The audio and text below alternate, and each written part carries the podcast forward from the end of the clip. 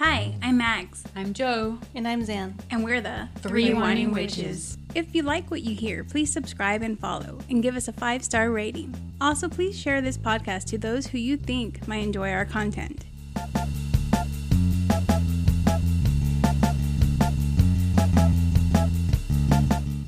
Welcome back, witches.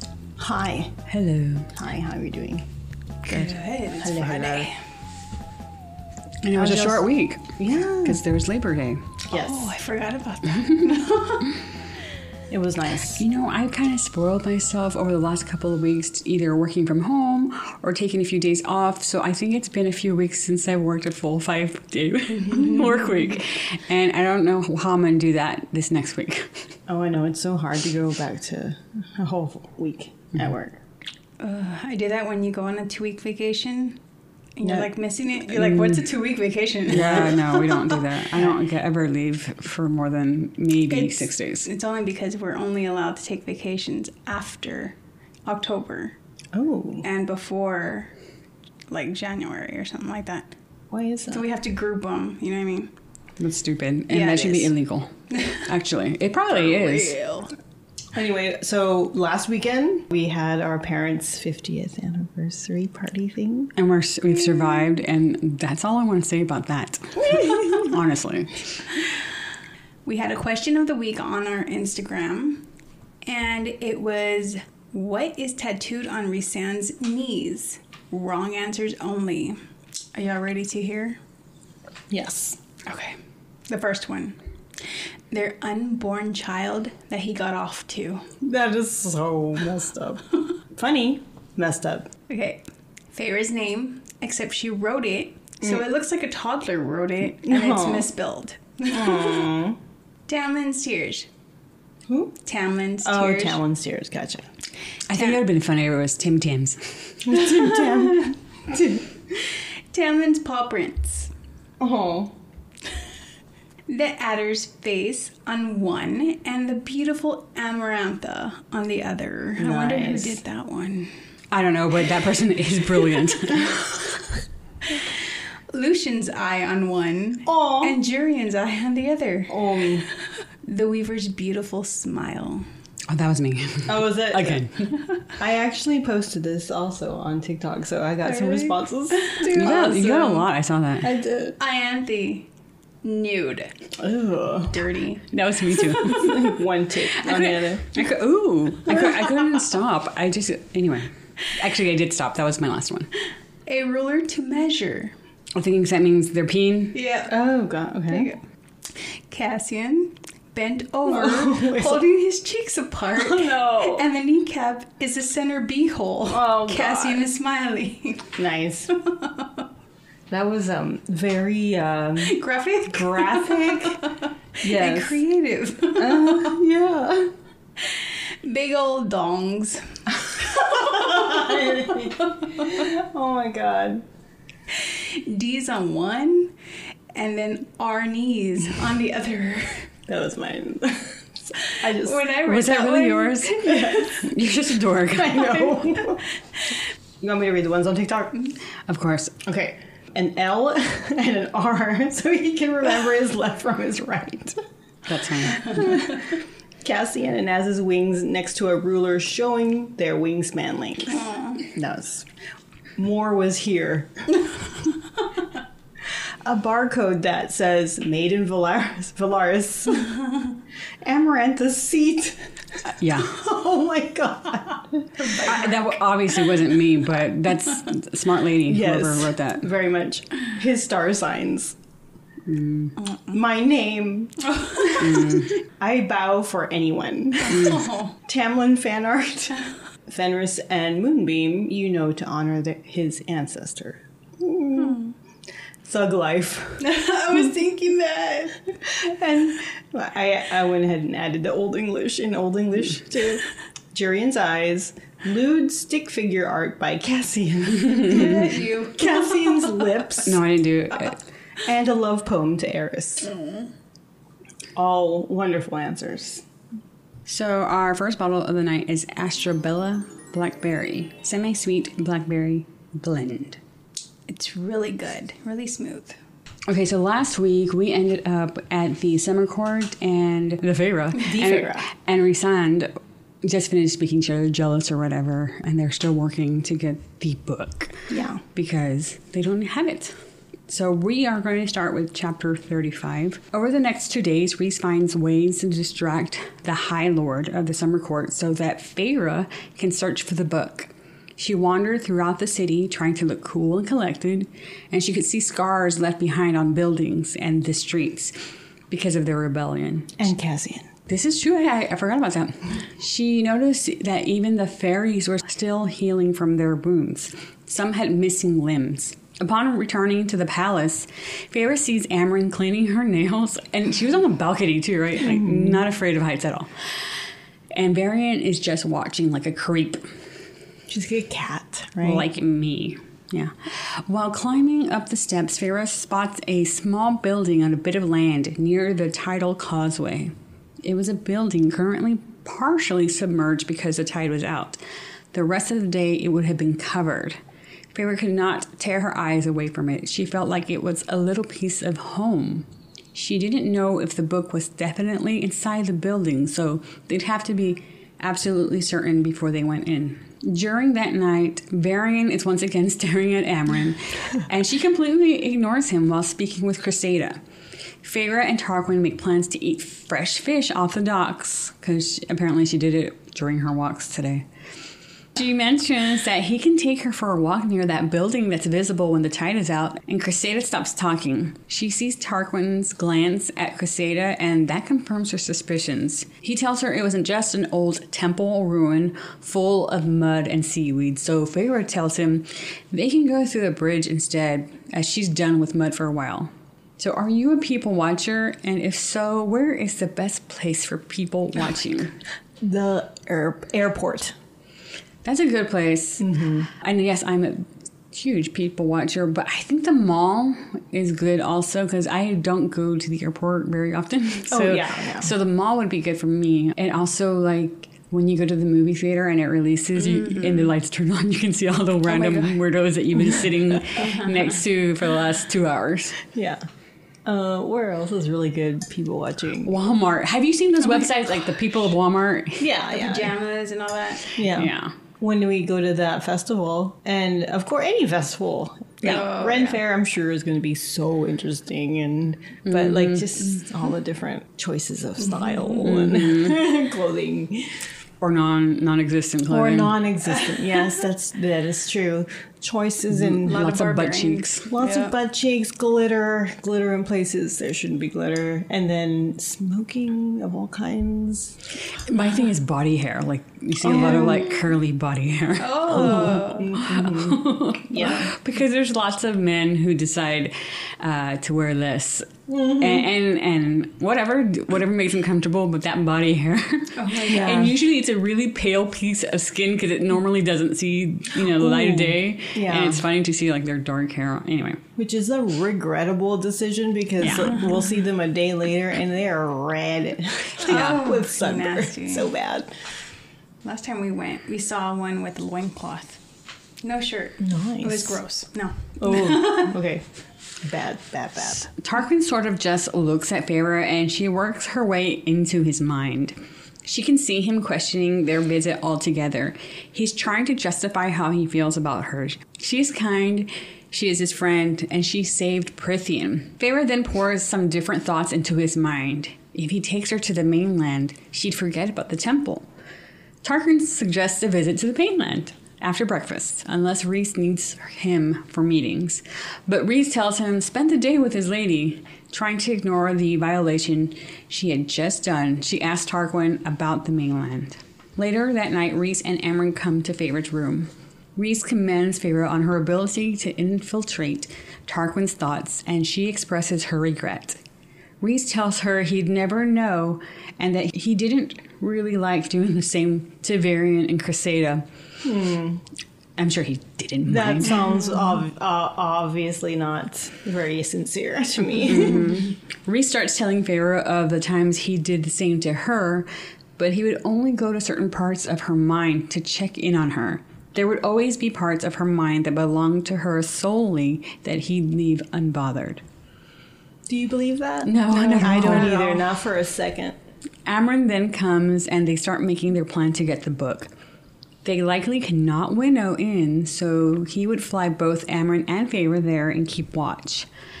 They'll try the next evening. So tonight, they would note the guards' rotations at low tide and figure out where the watchers were.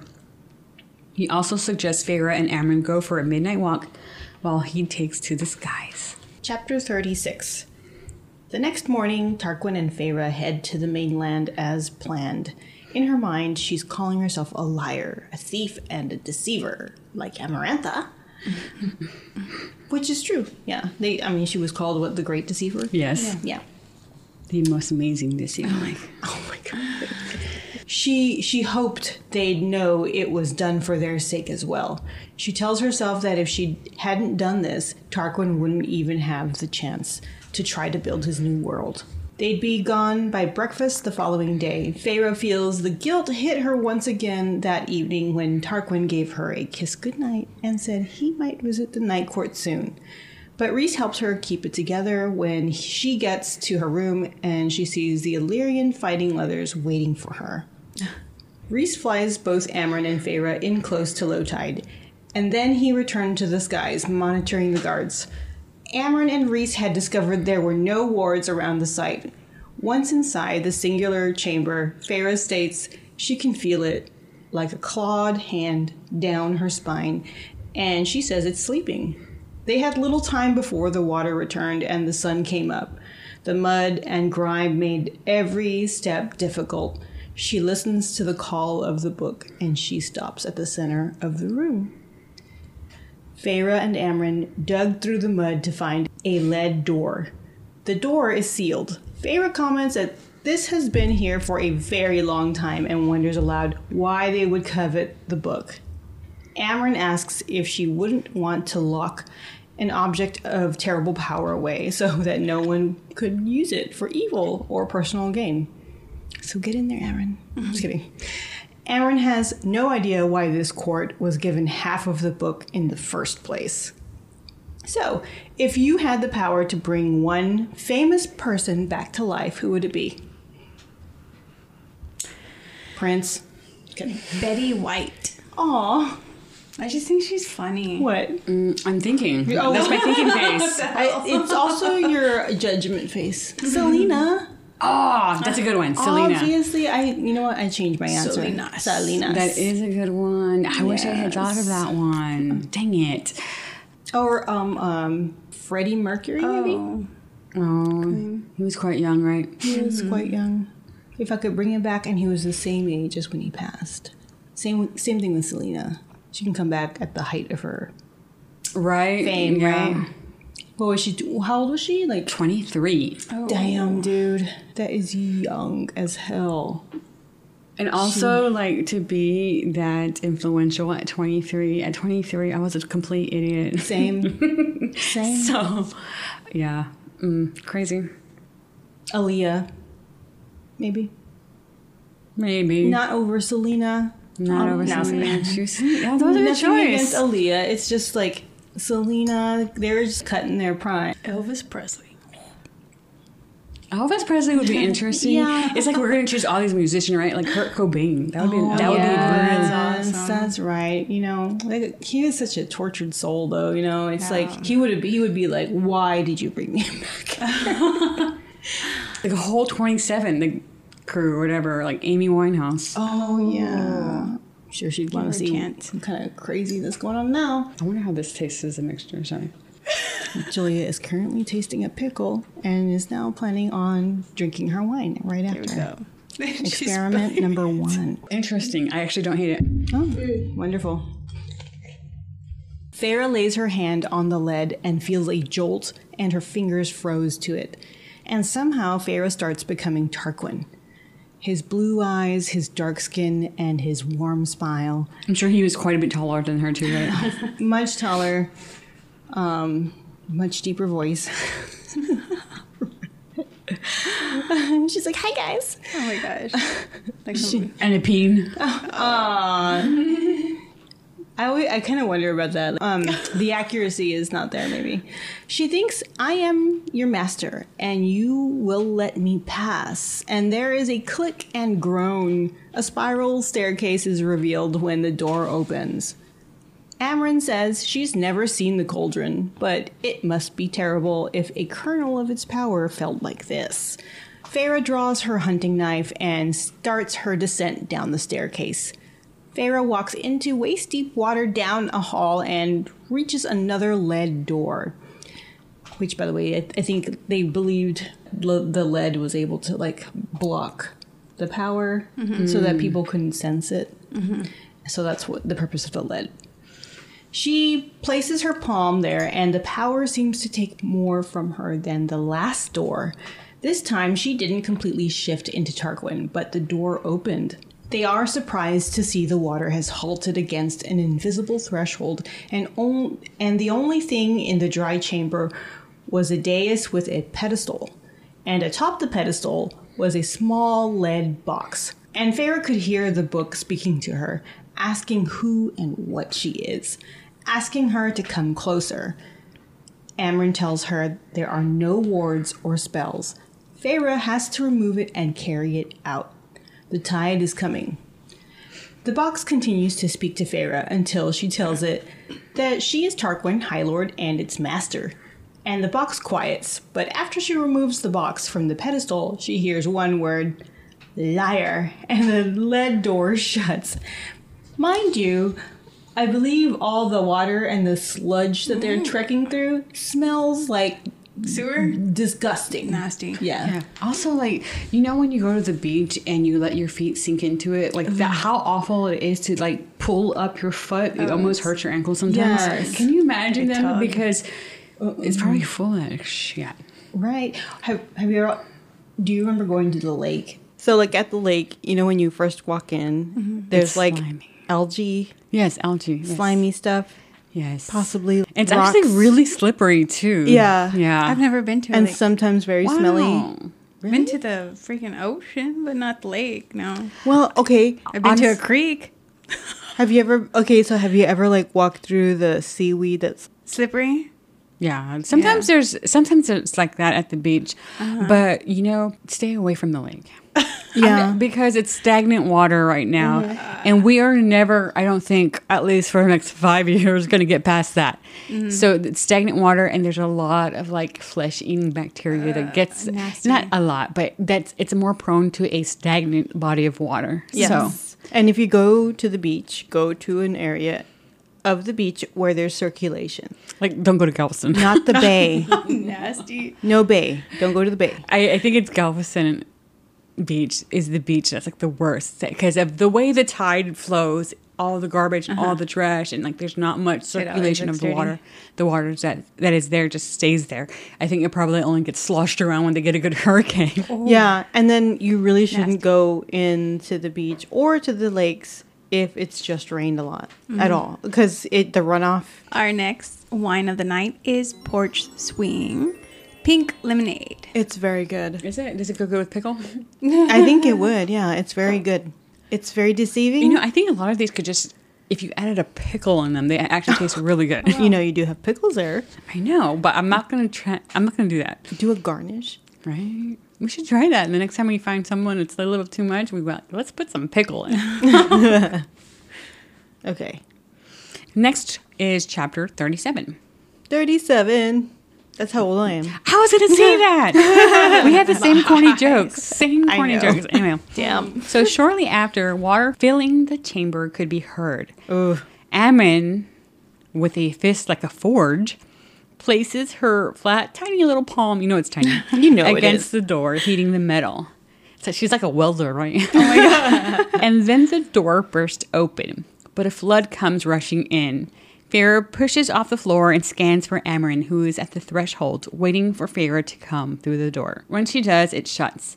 The water starts to fill more quickly, with less space to fill. So Feyre grabs Amren and wraps her around herself like a little piggyback. Aww. She's like a backpack. Anyway, yeah. I have some thoughts about this part, but go ahead. Okay. Amren holds out a hand and makes a break in the current. and Feyre uses Tarquin's power to calm the water. How sad that she's using his power against him, right? I know. Yeah. They hit the stairway, but a wave must have just come because a wall of water poured down, and they see the doorway above the stairwell shut. Have y'all ever been around high tide when it's coming in? No, but I like to watch it when it's a hurricane and they have it on the news. Oh, yeah. I have not. I'm just telling y'all. I was just asking. They're enclosed in a flooded stairwell. Amren goes to the door attempting what she had done downstairs, but the door would not open. Feyre tries clawing with her talons, but the door stays. Feyre feels herself needing to take a breath, which would be the start of the end for her. But then the doorway is ripped away. And Feyre sees 3 water wraiths. But, yeah. I know. Dun, dun, dun, dun. But Feyre couldn't wait any longer and took a breath full of water. She feels herself being rushed through the water and reaches warm air. She feels a fist to her stomach and she pukes up all that yummy seawater. Delish. Mm-hmm. Feyre turns to see Amren puking also, but still alive. Feyre looks to the sea at her saviors, who tell her that their sister's debt is paid. Amren and Feyre swim toward the mainland and collapse once they hit the sandy shore. So what's up with these water races? Were they watching her the entire time? I think they're attracted to distress. It's like a signal, like a beacon to them. Is it? Oh, you know what? You might be right. Yeah. Because it's their way of finding food. Right. Yeah. I think that's what lured them. So they were initially trying to eat Feyre? Mm-hmm. Oh, wait. This yummy human and her whatever. Her little shrimp. Her puppy. We owe them. But I was also wondering, I thought Amren was like this all-powerful being. Mm-hmm. So what the F, why dude? Like, what, you know? Mm-hmm. Maybe she's not allowed to use her power. I don't know. Well, she did say later on that something about their powers not being able to be used and like the bond. Mm-hmm. Mm-hmm. So snarky-ass Rhysand kicks at Feyre asking what they are doing. Pissed off, Amren asks where he was.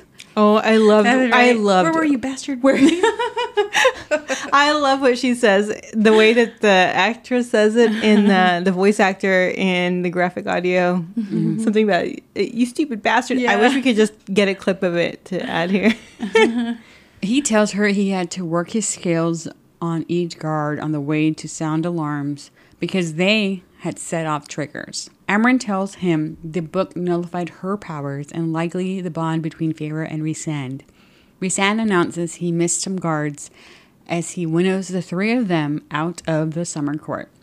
Which, okay, I would have thought that after 500 years that he would have like had a well-practiced way of like avoiding detection, but I guess he got distracted. Mm-hmm. Once returned to the townhouse, I'll ask how and why the water wraiths helped Feyre, and she tells them of the tithe and her helping when they did not have the funds to pay old hairy man. Tim Tam. Timmy Tim Tim Tim Tim. After laughing about the entire situation, Rhys gets serious. Feyre places the box on the table and Rhysand asks her to unlock it. When Feyre grabs it, it greets her with, "Hello, liar." And they seem to be having an argument of sorts, Feyre and the box. Eventually, the box opened, and the book was formed of dark metal plates bound with 3 rings of gold, silver, and bronze. And each word has been carved, an alphabet she did not recognize. Every time they mention the book, I think of the book from Hocus Pocus. Mm-hmm. Book. What the hell? I was thinking about that earlier this week. It might have been when I was trying to wake up my freaking laptop, because you know when you put it to sleep and you close it and it takes a while. I'm like, I was trying to tap on it. And I think Arnie was next to me, so I was trying to make the joke, but you know, Arnie wasn't paying attention. Like, what the and probably he wouldn't understand. He's probably seen it once, but he hasn't, you know. Anyway, Amren tells them all it is no language of this world. Great. It was Leshon Hakodesh, the holy tongue. She looks to Rhysand, who tells her she's the only one who could decode it. They all seem a little annoyed that Rhysand would use Amren without letting her know ahead of time, but he tells her he thought there may be a spell to send her home in the book. He didn't want to get her hopes up. She needs the other piece before she can start decoding, and she thanks Rhysand. The group then starts talking about the piece of the puzzle they did not understand, resurrecting Jurian. What does the king have to gain from it? More brings up Miriam. Jurian may think she is dead, and the king of Hybern would be able to bring her back to life. Rhysand suggests that Jurian would do it to get back at Draken. All the while, Feyre has no idea who they are speaking of. While Amren starts telling the tale of their near-death experience at the Summer Court, Feyre and Rhysand exchange a few words down their bond. So do you ever fear that you can communicate with someone without words? Yes. Yes. Yeah. Sometimes, well, like, kind of like we're on the same wavelength. And so when we say the same joke, that's kind of like how I feel like we're not communicating, but we're kind of just like... I think the longer you're... at the same place. Yeah. Like, know a person or hang out with them, you know, you just pick up on all their... Mm-hmm. Like Sonia back... Remember playing Trois? When we were in college. Okay, in college, we played Trois like almost every weekend, and it was like alcohol involved. Yeah. And we played it against some of our friends, a circle of friends of guys and girls. But Sonia and I, when we were on the same team, we beat them every single time. And they were like, that's not fair. Y'all have known each other for too long. Because we didn't have any. No tells. Yeah. They would go to the other room and make signals. And like Sonia and I would be waiting at the table like... or something. And they couldn't, it was always something very tiny or just like anything. And she was like, "Tall." Oh, that's funny. Or we would do something that was more indiscreet, I guess. Yeah. And they would say, "Countertwine." We're like, "Nope." That's funny. Yeah. Without words, I think it would annoy the crap out of me if someone was able to do that. And you could literally see Rhysand and Feyre looking at each other. And, you know... like it would probably crack me up the first couple of times when they do talk to each other, and you can see them like, right? Is their eyebrows change because their moods change? They're changing their eyebrows and their looks according to what they're saying, but literally they're not saying anything. So it's. But also, like, at some point when they're together, wouldn't it gross you out? Be like, I don't want to know what you guys are thinking, but you need to stop thinking that stuff in front of me. Yeah, perverts. And that kind of comes into play in the future, which we will get there eventually, but yeah, that would annoy the crap out of me for sure. Yeah.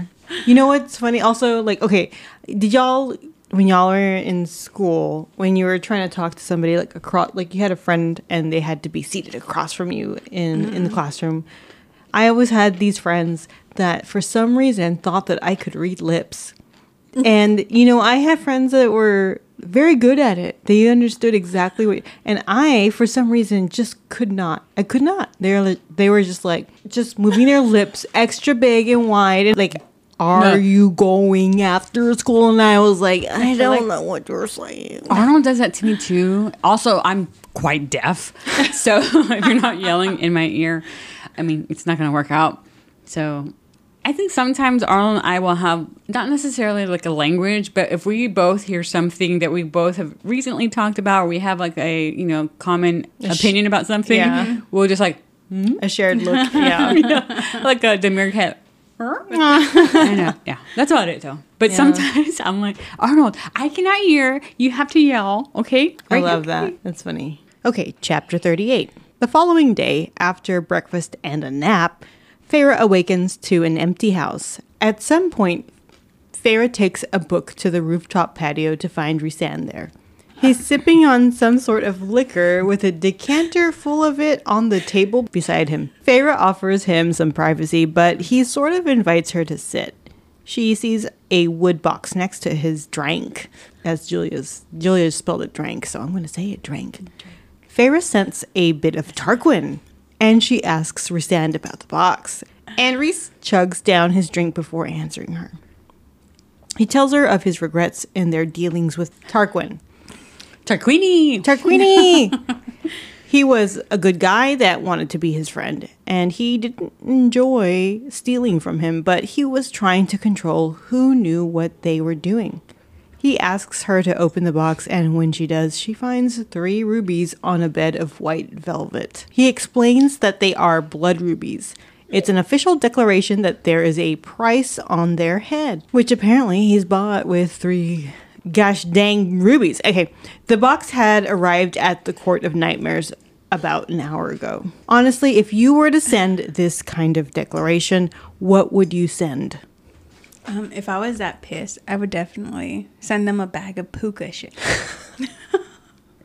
Would you say puka shit? What the heck is puka shit? Puka. The puka fool. The puka from the very first book. Oh my girlfriend! I thought you were like the super fan. Oh, anyway. Okay, I was wondering. I was like, okay, what would I send? A fiery bag of shit, just like everybody.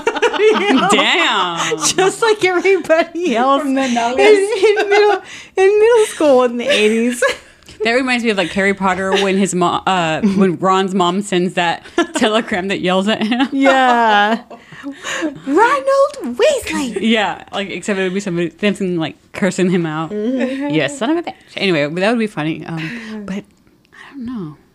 Oh, I mean, you're from Texas. You would send them bullets, right, with their names on it.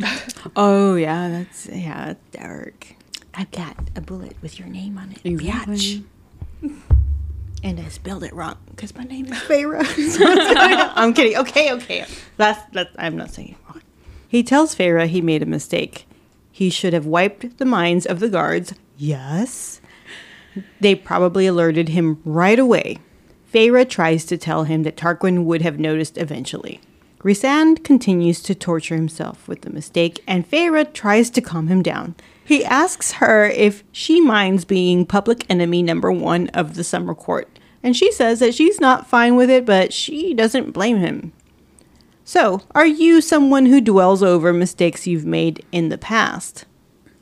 I have done both. I have gotten over it real quick, but there are certain ones that you will think about it even years later. Like, yes. Why did I do that? It's so stupid. Yeah.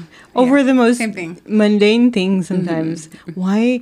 Oh my God. Why did I say that? Like years later, I looked so stupid. Like that was the dumbest thing I ever could have. Or why did I wear that? I remember my first boyfriend, real boyfriend. Like, I was like, I left a note, and I was like, why did I write that note? It's just so weird. But you know, there are certain people who really dwell on the things that they've done wrong. So like, Arnie does not take criticism really well, or if you're telling him he's done something wrong, he definitely dwells on it for hours. Aww. So I've gotten after him, and it's not very often because he's really good. Mm-hmm. But when I have, he gets so quiet and just like he doesn't talk, for a while.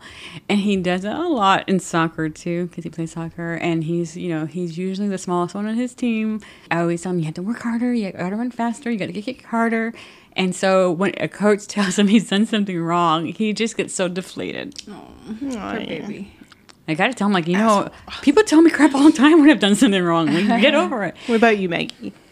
I don't know. I guess it depends on the mistakes. Just like y'all, like who I dated and my hairstyles and what I wore. Oh, let's not go there. Every hairstyle, mine was great. No, I'm just kidding. The jinkos I wore. Oh, yeah. But it's funny, right? It was very funny to look back on. I mean, it was on trend, right? You could say you were trendy for your time. Like, nasty. I remember somebody in high school when I was a senior. I think I had a shirt that said either "sweetheart" or something like in rhinestones or whatever. Mm-hmm. And this guy that I was talking to said, "Oh, finally, you wear something that's kind of trendy." I thought, you bitch. Oh my God. Yeah, and I was like, I don't think I like you right now. I don't like you anymore. Anyway. Bastard. And what am I dressed like? And honestly, in high school, you have almost no control over it, right? Because you're just depending on your parents to buy you things. And when trying to buy you things, you're like, what? You're I'll never forget when Mom was like, your sister wants these K-Swiss shoes? Why does she want such expensive shoes? And I was like, I don't know, Mom. It's the trend right now. K-Swiss was like so big. Like... Okay, honestly... They were marshmallow shoes. Yeah, they were. They were awful. But I think because of the way Mom and Dad were is the reason why I am the way I am, which is an over-shopper. And I don't just overshop for myself. I overshop for Arnie and Estelle. In fact, I was folding his clothes today, and I said, "Why do you have so much clothes?" He said, and he just tells me, "Because you buy it for me, Ma." Aww. I'm like, "Well, that's true. You buy it for me, Ma. You give yourself extra work." Yeah, I do. Mm-hmm. But also because of that, I don't have to wash as often. Aww. So, okay. I have a follow-up question. So you know how he's like asking her if she's fine being hated or not, or enemy number one of the Summer Court. Are you okay with not being liked? Yeah. Well, I think it just depends on who's not liking me. Mm-hmm. Like if it's at work and I'm not liked, that's going to bother me because I have been in a work environment where I didn't have any friends and I hated going to work. Mm. Right? But and also we don't really have a lot of interaction with other people, right? Other than our inner circle. But let's say in high school or in college and somebody didn't like me, I didn't care. Right. I had a lot of people who didn't like me in high school. Yeah. Well, you like just dated people that they liked. So I mean they wanted my leftovers. Maggie. I don't think it would bother me. And at work, it wouldn't bother me because I'm always by myself anyways. I'm not, like, in a group or anything. I'm, like, in my own office with the door shut. Mm-hmm. Like, don't come in type of person. Yeah. So it's like, leave me alone. So you're like, even if they didn't like one. You. Yeah, so even if they didn't like you, you could always just close your door. Right. Yeah. Right. I think at where I work, I did not like it at first.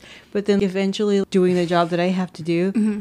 I don't care. I just don't care. But then eventually like, you figure out you kind of should care a little bit.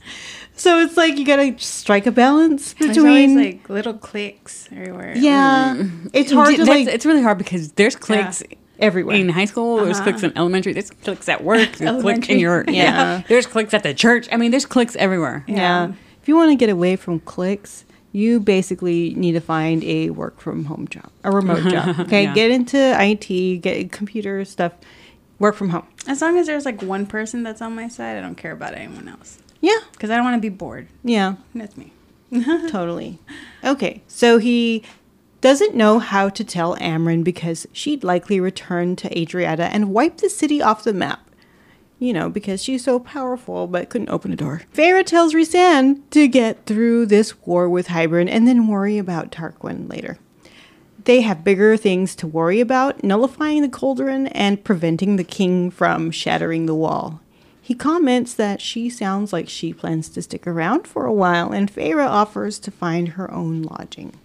Rhysand tells her to just use his credit for whatever she needs, an entire house if she wants. Feyre is trying to lighten his mood and ask if she can use his money to buy little lacy things. And he tells her he's not in the mood. Honestly, Rhys is being a total buzzkill at this time. For real. Yeah, like, I'm not in the mood for that right now. Yeah. Have you ever, like, stumbled upon a guy or, your boyfriend drinking by themselves? Like, that's, like... Charlie all the time. Oh, and they're not bummed out. No, he's always playing his game. Trying once again, Feyre tells him he should have slept with Cresseida. After all, they could be sad and lonely together. She was I kind of liked that little statement because she was like trying to stick it to him again. Yeah, that, and just kind of like shock him out of his little broodiness. Mm-hmm. He asks if he can't have a few bad hours, and she tells him to have as long as he wants, and she'll send the lacy things to Tarquin. Maybe he'd take the blood rubies back. Rhys tells her she's feeling a little high and mighty, and Feyre moves on to Rhysand, not explicitly telling her that he finds her attractive. He tells her he's said it before, and Feyre tells him to do a better job of it. Rhys challenges Feyre, suggesting that they go to that skimpy undie store so she can try on pieces for him. But Azriel flies in to interrupt. What a freaking buzzkill. Yeah. That's a buzzkill. Azriel wants to go too. Come along, Azriel. Okay. Feyre leaves to give them privacy, and on her way down, she gets this rather graphic visual of what would have happened if they happened to have gone to the lingerie store. Just when it gets good, she's seeing normal again. And she looks at her tattoo knowing it was Rhys, back to his usual tricks. I'd be like, if you're going to do this to me, Let me finish. So do you like lingerie or no lingerie? I think lingerie on me would get lost. So no lingerie. I would let them go and find it. I think lingerie for special occasions is nice. I do too. I like it too. Yeah. Yeah. Not gonna lie. And also, it's like you tell them, hey, get so like, and they're like, oof, oof. Anyway. I know. Yeah. But I would say not often, because then they're like, you're just prancing around that lacy thing again. So, yeah. That annoys me. In the middle of the night, Feyre is awakened by darkness and a groaning house. She recognized this darkness. A piece of it lived within her. She jumps out of her bed and opens the door to darkness, stars, flapping wings, and pain. She felt so much pain, despair, guilt, and fear. Feyre heads to Rhysand's room, following the thread that connected them. When she reaches his room and calls his name, she gets no response. She gets to his bed and feels his body laying in it. There is still no response from him when she calls out his name. She even slaps him without successfully waking him. I would have at least given him a couple more slaps. You know? I think she did it twice. For that whole Cresseida thing, you know? She hits him once more, and he flips her underneath him with a talon at her neck. Oh, yeah. Kinky. I know, right? Excitement. Okay. She tries to tell him it was a dream, and she reminds him who she is as she notices he is fully nude. Yeah, baby. Oh my gosh. Blush. He apologizes to Feyre. These nightmares happen as often as Feyre's do. Which, wasn't he like kind of chastising her when she first came over? Like, I don't even know what's going on because I can tell you're... Okay. When Feyre asks him about his nightmare, he tells her there are some memories from under the mountain better left unshared. She lets him know that when he is willing to talk, she's available and she wouldn't tell anyone. She kisses his cheek and gets up to leave. Before walking through the door, she turns back to find him still kneeling on his bed, and of course, she thinks of how she would paint him. Ugh. Have you ever had to wake someone from a nightmare? Yes. No. Same. How did it go for y'all? Did you say no? Oh, no. Maggie's a no. Maggie. No. I had to wake up Arnold a couple of times. And I want to say he said that he was having a dream of fighting. He was like punching out because he was starting to move. And so that's what woke me up was that he was moving and like. And it happened like near the beginning of us dating. So it was weird. Married. Near the beginning of us married, right? Because we didn't sleep in the same bed till we were married. And then I woke him up and I was like, hey, wake up. And he finally woke up and he told me about it. And I think it was either him playing basketball or him fighting, which is funny because he doesn't really play basketball. Has Estella or like Arnie ever had night terrors? They would wake up crying and not remember it. But it was very short-lived. It wasn't for a long period of time, thank goodness. Yeah. But yeah, I think they both kind of did that. Well, Georgie, my son, when he was toddler, and rarely now, but he'll wake up crying. And I think he's awake, but he's not. Oh. He's not awake. His eyes will be closed. And his eyes look like they see you, but they don't. Oh. So he's crying, and he's just like crying and crying. And it's a night terror. And so I'm there like just trying to wake him. He won't wake up. He can't. He just won't. It's so scary. Sucks. But don't they say something? Oh, no, it's sleepwalking that you're not supposed to wake up people, right? Yeah. Okay, so nightmares, you should be wake them up. Yeah, and like you'll comfort them. You're like, Georgie, I'm here. Baby, wake up. You know, no. They won't wake. He doesn't. Chrissy, wake up. I know. I don't like this. I can't wait, which I guess we're going to be waiting for a while. But yeah, it's really scary with your kids. I think anything with your kids asleep and moving and talking or making any noise, it's creepy. Even if it's the good way, like them laughing. Oof, oh, that's scary. Real creepy. Georgie did that too, and he'll be like, like giggling, and I'm just like, boy, I want to know what he's laughing at. I want to know what he finds so funny because he's a cutie pie. He is. He's probably laughing at his mama. Okay, so our third wine of the night is Oak Leaf Red Blend. Chapter 39. The next day, Feyre is spending time with Amren in her apartment, which is I'm sure. Lovely. Lovely. Feyre asks her if she thinks they can decode it with the other half, the book. Blood stains everywhere. Ew, stop it. That sounds so nasty. I know. Amren is surrounded by papers, and she tells Feyre that she wants to master the language before tackling the book. Hopefully, by then, the dang queens would have given up their half. Dang queens. Dang queens. She asks how long it would take to relearn the language, and Amren asks if Rhys had not told her yet. He didn't. She remembers that this morning, all she got from him was a note thanking her for the night prior. She found a pen and wrote back asking what the tattoos on his knees meant. Sorry, I put her. How very... the one of Amren and the adder. The tattoo was a towering mountain crowned by 3 stars. Dang it! No, it wasn't. Wrong. It's thug life. He replies it meant he will bow before no one and nothing but his crown. Sure. Amren asks Feyre why she is there, and Cassian had told Feyre that Amren had been holed up since returning from the summer court, and she might be hungry. Hangry, right? Hangry is what he was worried about. Feyre asks if Rhysand had convinced her not to destroy Adriata. Amren points and tells her the necklace of diamonds and rubies on her dresser is what convinced her. It was sent from Varian. Varian knows what's up. No. Varian knows. Feyre asks if anything happened between them, and Amren tells her that Varian cannot decide if he hates her or wants her.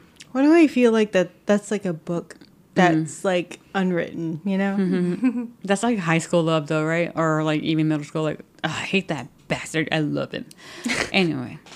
As the days pass and they are waiting on a word from the queens, Feyre continues to train with Cassian, my love, and he and Mor try to teach her what she needs to eat to gain back the weight she'd lost.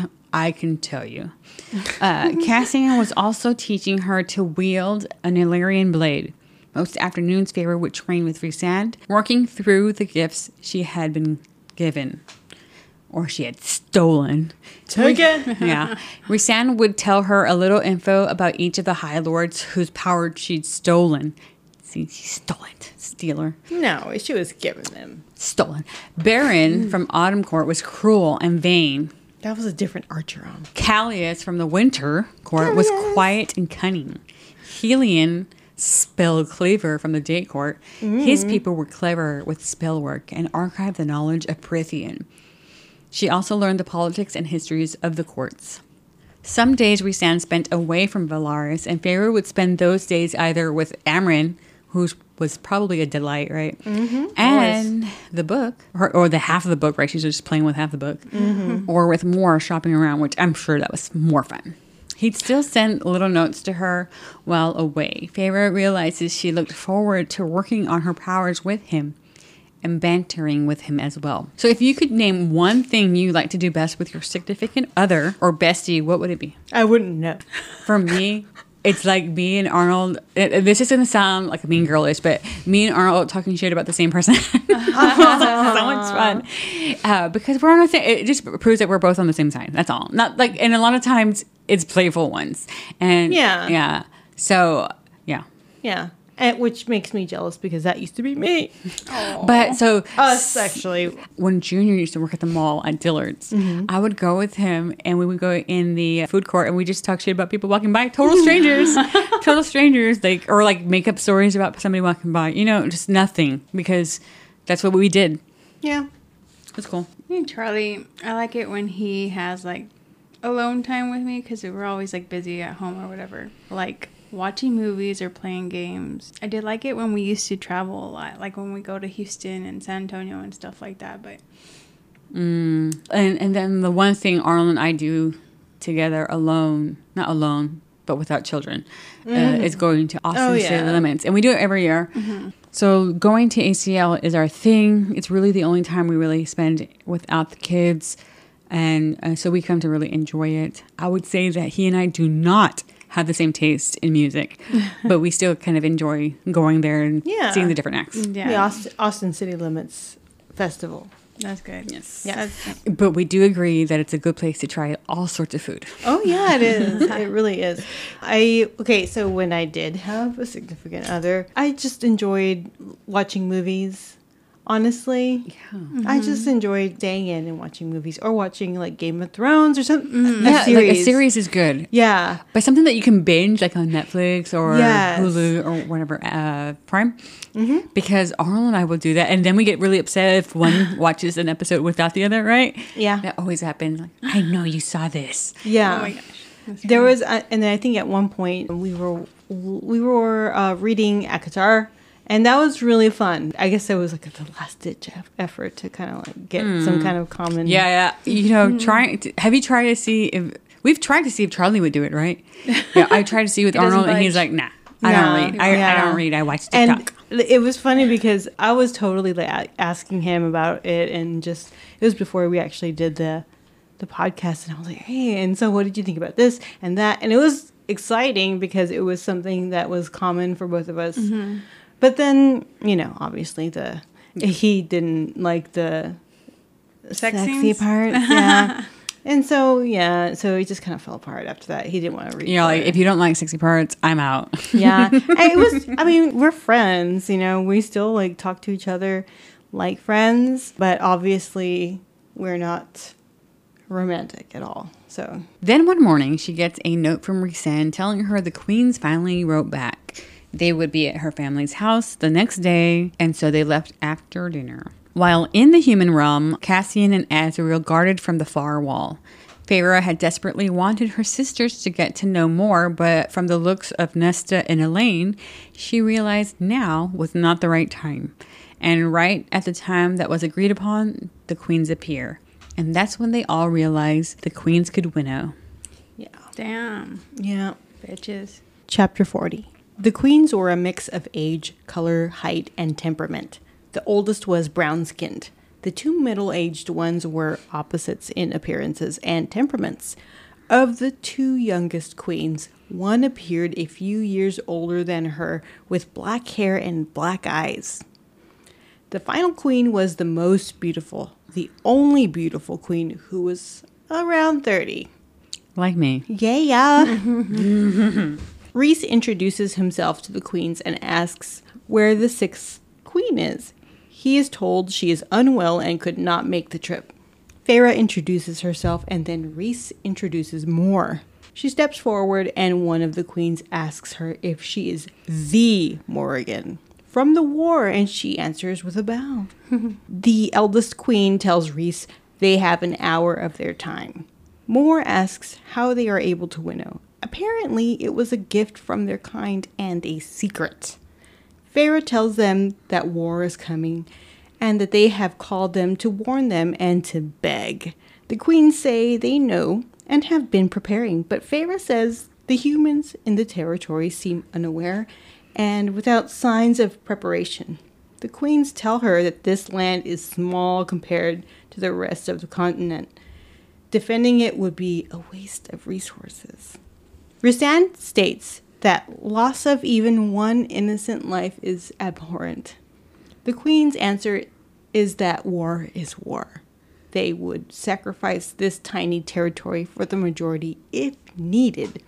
Feyre tells them that there are good people here, to which she answers, then let the high Fae of Prythian defend them. Nesta is the first to snap at them. Hell yeah, of Nesta, course, what's up? Nesta is really the one that's about the thug life, really, right? Right. She tells them that this is a choice of cowards. Feyre steps in, asking why they would let Fae defend their people if they hated them so much. And the queen says that they should defend against a threat of their own making, which makes no sense, you know? Mm-hmm. Why would they defend only against the threats from their internal, you know, and not external? Rhysand attempts to step in, saying they should protect those who are innocent. The queen tells them that they know of his past and his night court. For a male who melts minds and tortures for sport, they didn't think he knew the word peace. Feyre tries to ask that if they do not help them with forces, then they should give them their half of the book. But that is quickly shut down. They tell her it does not leave their sacred palace. Feyre begs. reminding them that she was turned into Fae after being killed by one of Hybern's commanders. She reminds them of all the torment and destruction that Amarantha caused, and that she was just one brilliant female that Amarantha was. Thank you for including that. I thought you were trying to, yeah, you're trying to skip over that. That brilliant, cunning female Amarantha, who, by the way, just so we all know, is never described as Fae. Mm. Mm. Mm. They will not win against an army full of many like her. Rhys steps in defending Feyre when they call her young, and he and the queen go back and forth until Mor speaks up. Mor tells them of her history of fighting side by side with Miriam to help free human slaves. She worked with queens of that time, but she sees none of them in these current queens. She tells them of Miriam and Draken still being alive and living with humans for the last 500 years. The oldie queen, thanks, Joe.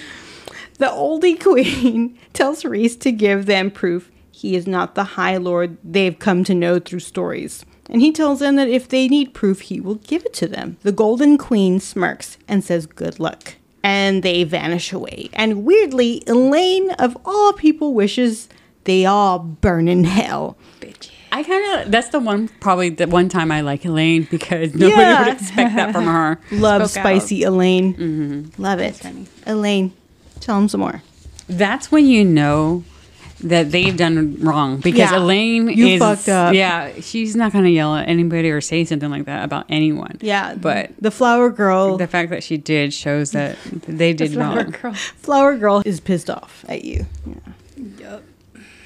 So, any thoughts? Comments?